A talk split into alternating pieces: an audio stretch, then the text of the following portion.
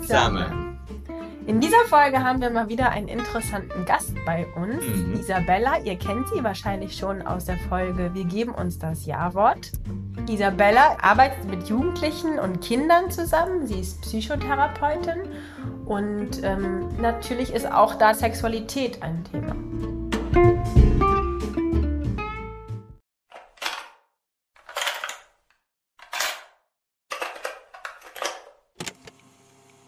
Mein Name ist Isabella und ich habe eine Ausbildung gemacht als Kinder- und Jugendlichen-Psychotherapeutin und arbeite jetzt mit Kindern, die psychische Probleme haben und habe festgestellt, dass fast bei jedem Kind ab dem Alter 12, 13 und je älter, umso wahrscheinlicher auch im Rahmen der Therapie früher oder später das Thema Sexualität in allen Varianten hervorkommt oder auch spezielle sexuelle Störungen, mit denen die Jugendlichen dann speziell zu uns kommen. Mhm. Mhm. Warum gerade Kinder und Jugendliche? Wie ist es dazu gekommen?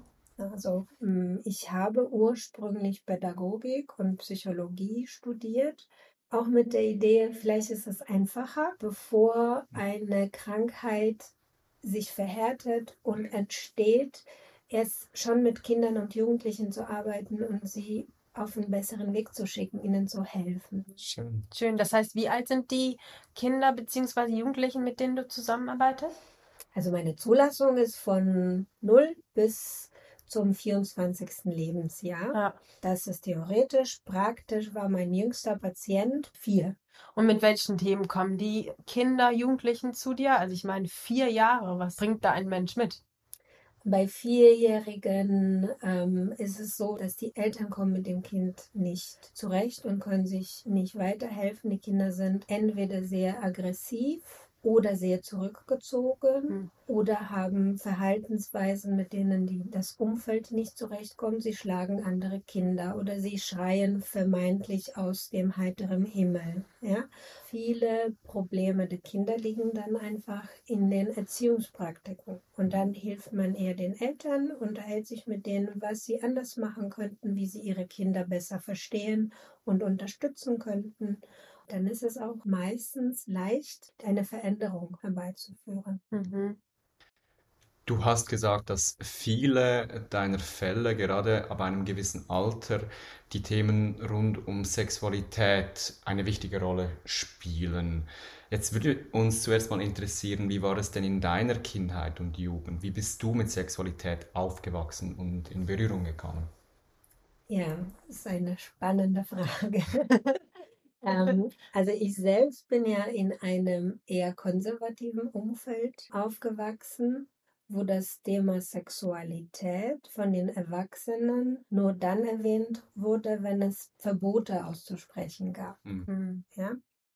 So fand Sexualerziehung eher unter den Kindern und Jugendlichen selber statt. Vom Hören sagen oder auch Hihihi, die haben sich geküsst, hast du gesehen? Oder irgendwelche Geschichten von Freundinnen, die dann sagten, oh, und ich habe mit dem und er hat mich hier angefasst, wo möglicherweise andere Mädchen, die dabei waren, noch gar nicht verstanden, was hat er da genau angefasst. Und im Nachhinein, wenn ich das so reflektiere, finde ich das schwierig und problematisch, weil ich es für sehr wichtig halte, mit den Kindern und Jugendlichen natürlich altersgerecht, aber dennoch über Sexualität zu sprechen. Mhm. Mhm. Ja, also das heißt, es hat vor allen Dingen Austausch unter Gleichaltrigen stattgefunden und wenig von den Erwachsenen. Genau, Austausch, aber natürlich kein offener Ja. Austausch, weil das haben wir nicht gelernt, ja, Ja. sondern ein Austausch, in dem man das Thema, was ja sonst verboten und verteufelt wurde in meiner Kultur, schon irgendwo merkt, da ist was, da ist auch eine Anziehung. Klar, es wurde ja auch irgendwo erklärt, wie wir entstanden sind. Das Thema aber nie auf die richtige, positive Weise offene Weise und schon gar nicht als etwas Gutes, Natürliches und etwas, was wir auch gerne tun sollten und was man durchaus auch fördern dürfte und Mhm. ja, auch das Thema Selbstliebe.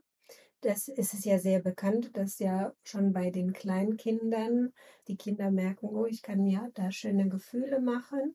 Und bei uns war das auch ganz klar, wenn sowas bemerkt worden ist, äh, hörte ich als Kind, ähm, dass es eine Sünde. Ah, Ja, okay. das heißt, ich habe meine eigene Sexualität zuerst mit Sünde verbunden. Ah, Ja. ja.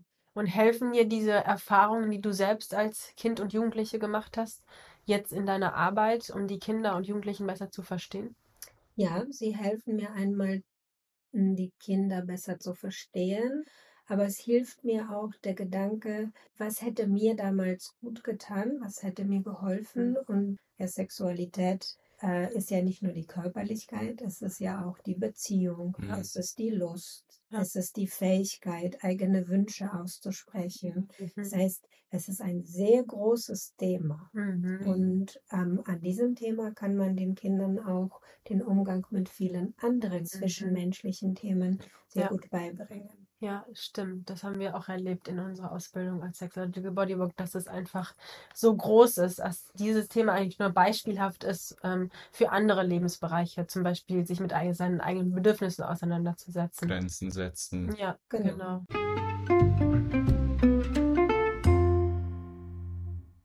Genau. Ja. Ich erlebe und höre, dass Sexualität eben oft gleich sexuelle Aktivität. Mhm. Ja, das wird dann gleichgesetzt.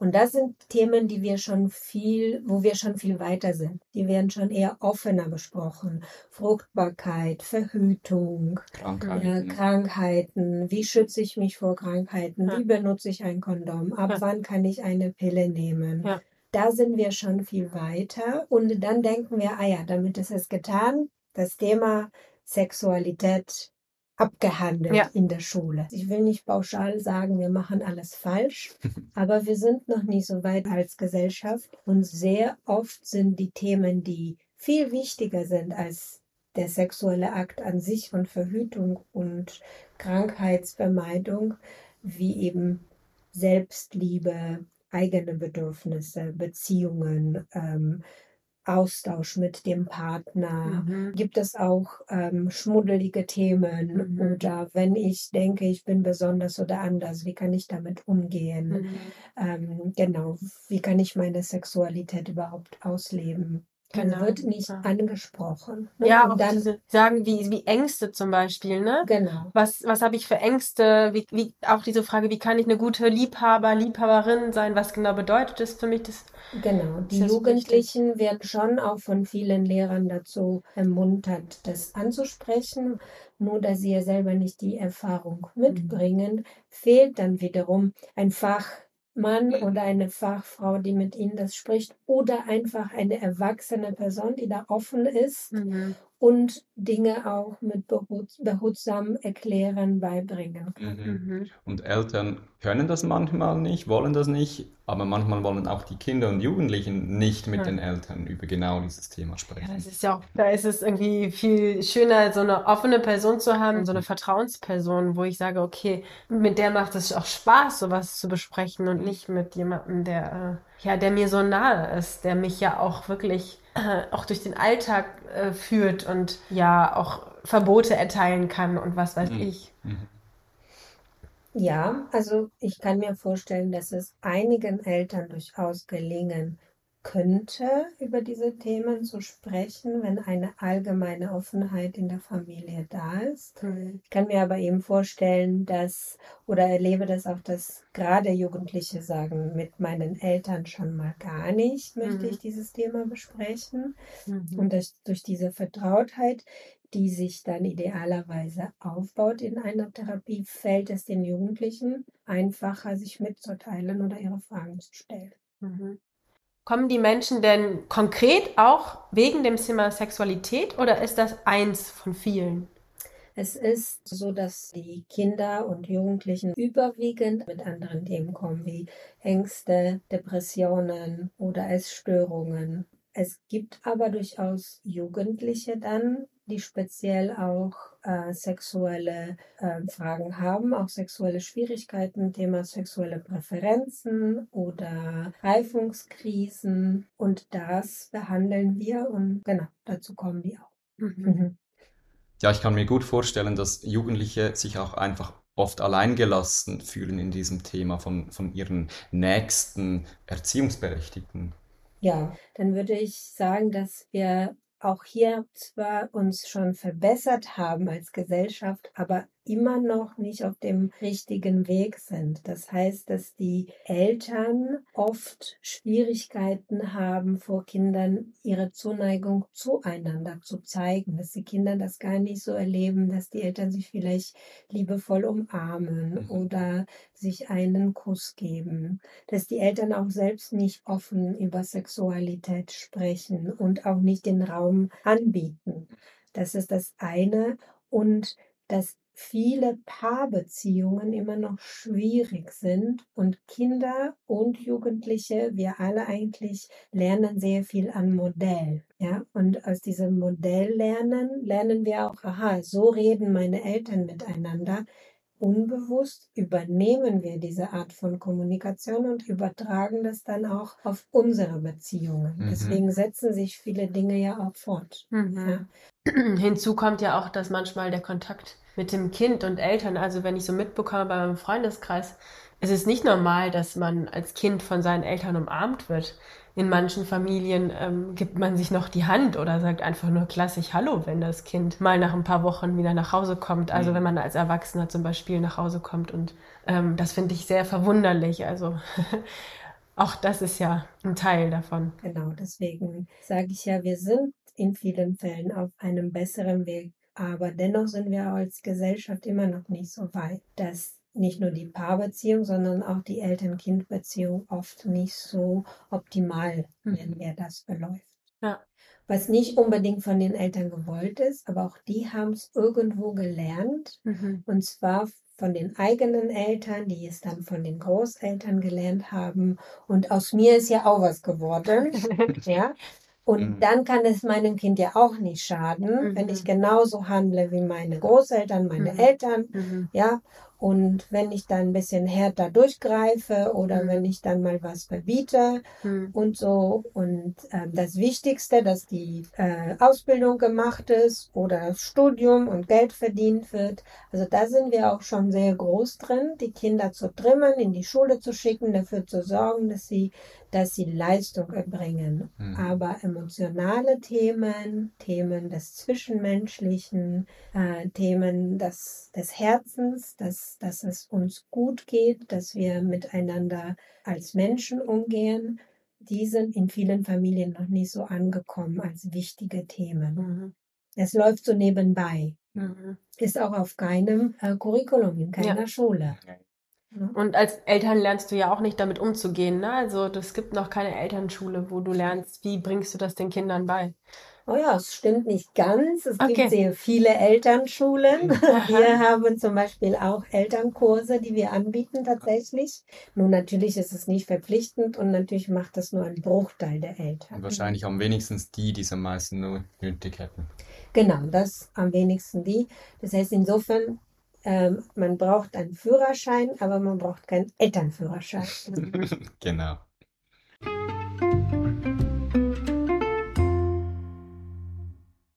Jetzt erlebst du ja in deiner Praxis ganz bestimmt ganz viele spannende, berührende Geschichten.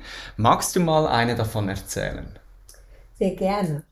Von einem jungen Mann, der ungefähr 19 Jahre alt war und er kam erstmal mit einer Depression. Es stellte sich heraus, dass diese die Folge seiner Schwierigkeiten im Umgang mit seinen sexuellen Präferenzen und seinem Sexualleben an sich gewesen ist. Mark berichtete darüber, dass sich seine Freunde von ihm abgewendet haben, er hatte Nachrichten mit eindeutigen sexuellen Inhalten ohne deren Einverständnis versendet. Okay. Er hat seine Freunde und Bekannten sogar erpresst damit, dass sie mit ihm die sexuellen Nachrichten austauschen. Und als Erpressung benutzte er sein Problem, was er früher hatte, und zwar ein selbstverletzendes Verhalten. Und er drohte, sich wieder selbst zu verletzen, wenn die Personen auf seine Textnachrichten nicht eingehen würden. Ach, krass, sozusagen hat er die Solidarität, das Mitgefühl, das die Menschen mit ihm haben, ausgenutzt. Ja. Oder ausgenutzt oder benutzt. Ja. ja, ich glaube, dass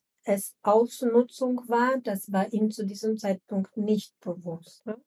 Also er suchte ja auch seine Sexting-Partner, also diese Form nennt man auch Sexting. Mhm. Texting, Sexting. Genau, so. ja. Er suchte seine Partner wahllos aus und ohne über das Thema der Einvernehmlichkeit jetzt hier nachzudenken. Ne? Und er steigerte dann auch die Intensität des Geschriebenen. Und er hatte darüber berichtet, dass er mehrfach versucht hatte, sein Verhalten zu verändern oder auch mit dem Sexting komplett aufzuhören. Und das gelang ihm nicht. Mhm. Jetzt steigert sich bei mir schon die Neugier immer mehr, was waren denn das für Inhalte? Und ist das überhaupt zwingender Teil einer Therapie, dass man auf solche vielleicht auch sehr beschämende Details eingehen muss oder sollte? Ja, es ist sehr wichtig. Es ist ein äh, Hauptbestandteil einer Sexualtherapie zu fragen, welche Inhalte sind das? Mhm. Oder auch bei Klienten, die kommen und sagen, ich habe bestimmte Neigungen. Genau zu fragen, welche Neigungen sind es? Und zwar, um zu zeigen, da ist jemand offen und hört dir zu es ist egal, was es ist. Du darfst es mir erzählen und du musst es mir sogar erzählen, weil wir können nicht an einem Phantom arbeiten, mhm. an irgendetwas, mhm. sondern es ist schon wichtig, wenn ich dir helfen soll, wenn ich dich unterstützen soll, brauche ich auch äh, dein Vertrauen und muss auch wissen, was konkret ist es. Ja, teilweise, äh, um zu gucken, ist das vielleicht, wie sich das später bei dem jungen Mann herausstellte, etwas, was man ganz äh, klassisch normalisieren kann und sagen kann, okay, es ist jetzt vielleicht eine ungewöhnliche Form der Sex, der Ausprägung und auch des sexuellen Interesses, aber nicht so ungewöhnlich, du bist nicht der Erste, mhm. ja, und nicht der Einzige. Nicht der Einzige und du lebst das nur ein bisschen ungeschickt aus und es gibt andere Wege. Oder gibt es vielleicht eine bestimmte Gefahr in dieser sexuellen Praxis oder ist es vielleicht sogar eine kriminelle Praxis. Ja, das mhm. heißt, wenn wir dann äh, darüber hören, über Pädophilie, dann müssen wir gucken, haben die Patienten das schon ausgelebt oder sind es Fantasien? Und wie können wir dann auch diejenigen unterstützen, ähm, auch diese Form von Sexualität auszuleben vielleicht, aber ohne andere zu schädigen. Mhm. Das ist so das Allerwichtigste, das Thema Einvernehmlichkeit und keinen Schaden mhm. ähm, einer anderen Person zuzufügen. Ich glaube, was noch ganz wichtig ist, dass die Leute überhaupt lernen, dieses Thema durch das offene Aussprechen es zu akzeptieren und es aus diesem Verbotenen und Heimlichen für sich selber auch irgendwie rauszuholen.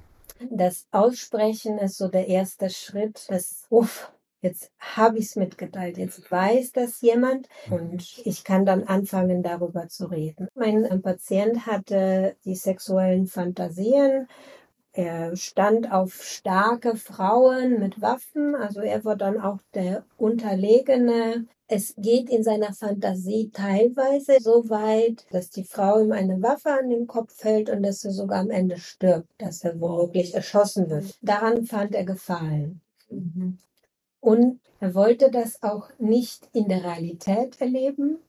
Da wünschte er sich viel mehr Sanftheit. Es waren Fantasien, die er durch dieses Sexting ausgelebt hat und sich dann auch selbst befriedigte. Und das war für ihn ausreichend. Mein Patient wollte das aus seiner Schmuddelecke rausholen. Er hat sich selbst verurteilt. Er fand das schmuddelig, unnatürlich. Er wollte so nicht darüber denken und er wollte es nicht aufgeben.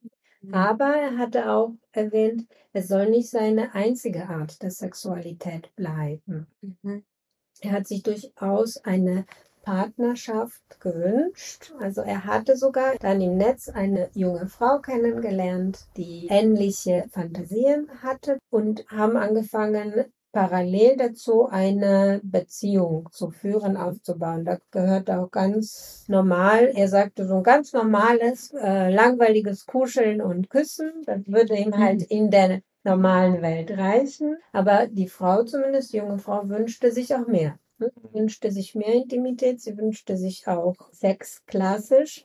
Und da stieß er an seine nächsten Probleme, die er mir dann mitgeteilt hatte. Er stellte sich vor, eine Vagina müsste ja irgendwie feucht sein, hat er gehört. Und wenn man bedenkt, ein 19-jähriger Mann, der bis jetzt nur gehört hat, Mhm. dass eine Vagina eventuell feucht wird, und diese Vorstellung empfand er als eklig. Mhm. Und das andere waren ganz klassisch, höre ich auch von jungen Männern, Performance-Ängste. Kann ich die Frau überhaupt befriedigen? Und ist sie dann mit mir zufrieden, was Mhm. ich da mache? Und wenn ich nicht gut bin, erzählt sie es dann rum. Mhm. Oh ja, ja, ja, Ja. das ist wahrscheinlich auch die größere Scham, Genau, wenn dann alle hören, ich bin schlechter Liebhaber. Genau. Ich bin ein schlechter Liebhaber, ich bin schlecht im Bett, alle lachen. Mhm. Ja.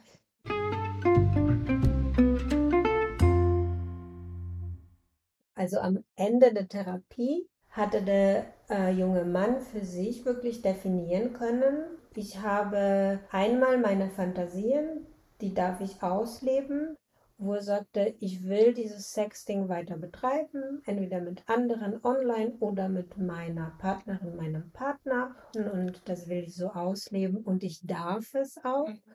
Ich muss es nur entsprechend kommunizieren. Mhm. Und es muss natürlich auch einen Partner, Partnerin geben, die das mitmacht, die das Mhm. mitträgt. Einvernehmlichkeit. Einvernehmlichkeit Genau. wieder, genau.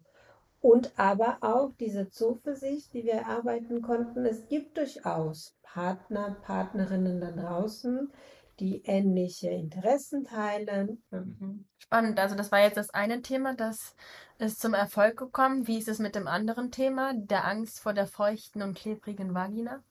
Wie habt ihr das gelöst?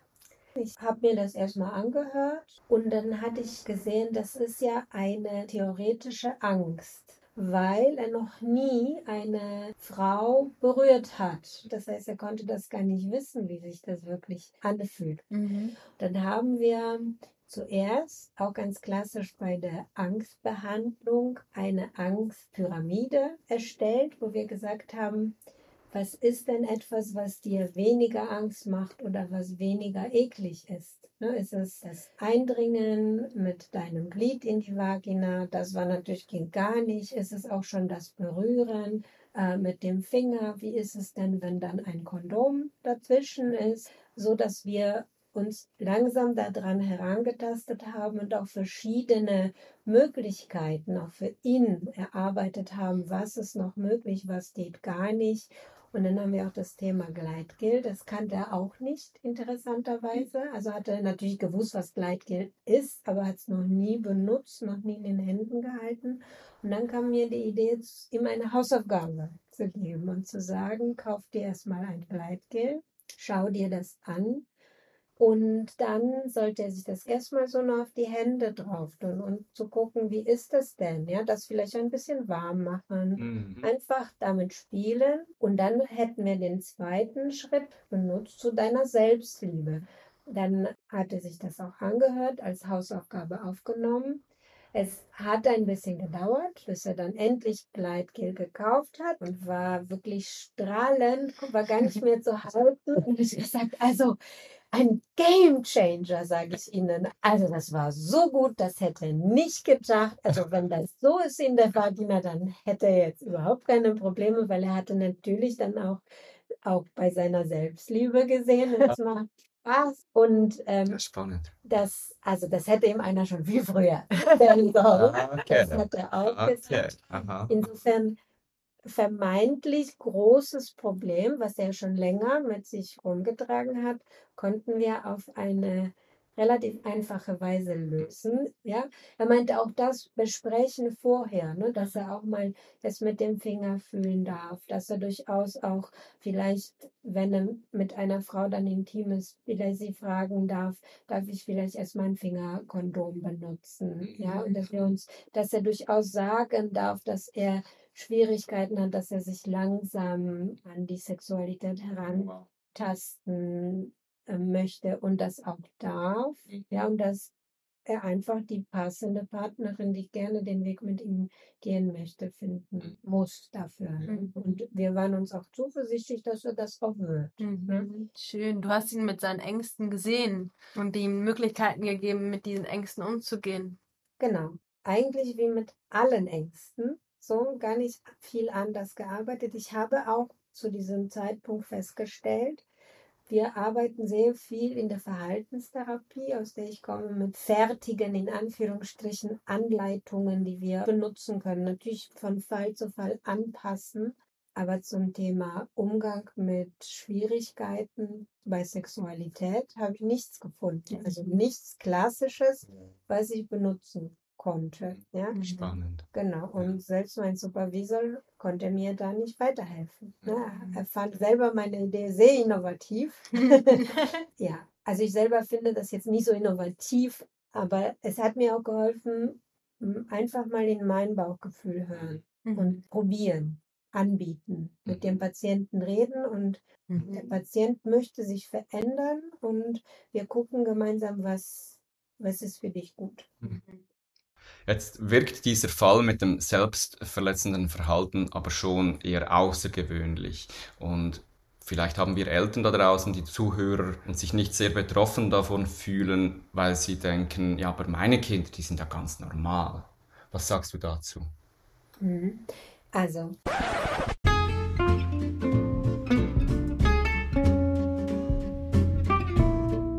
das war der erste Teil unserer spannenden Folge mit Isabella. Ich hoffe, es hat euch gefallen. Der zweite Teil der Folge erscheint nächste Woche.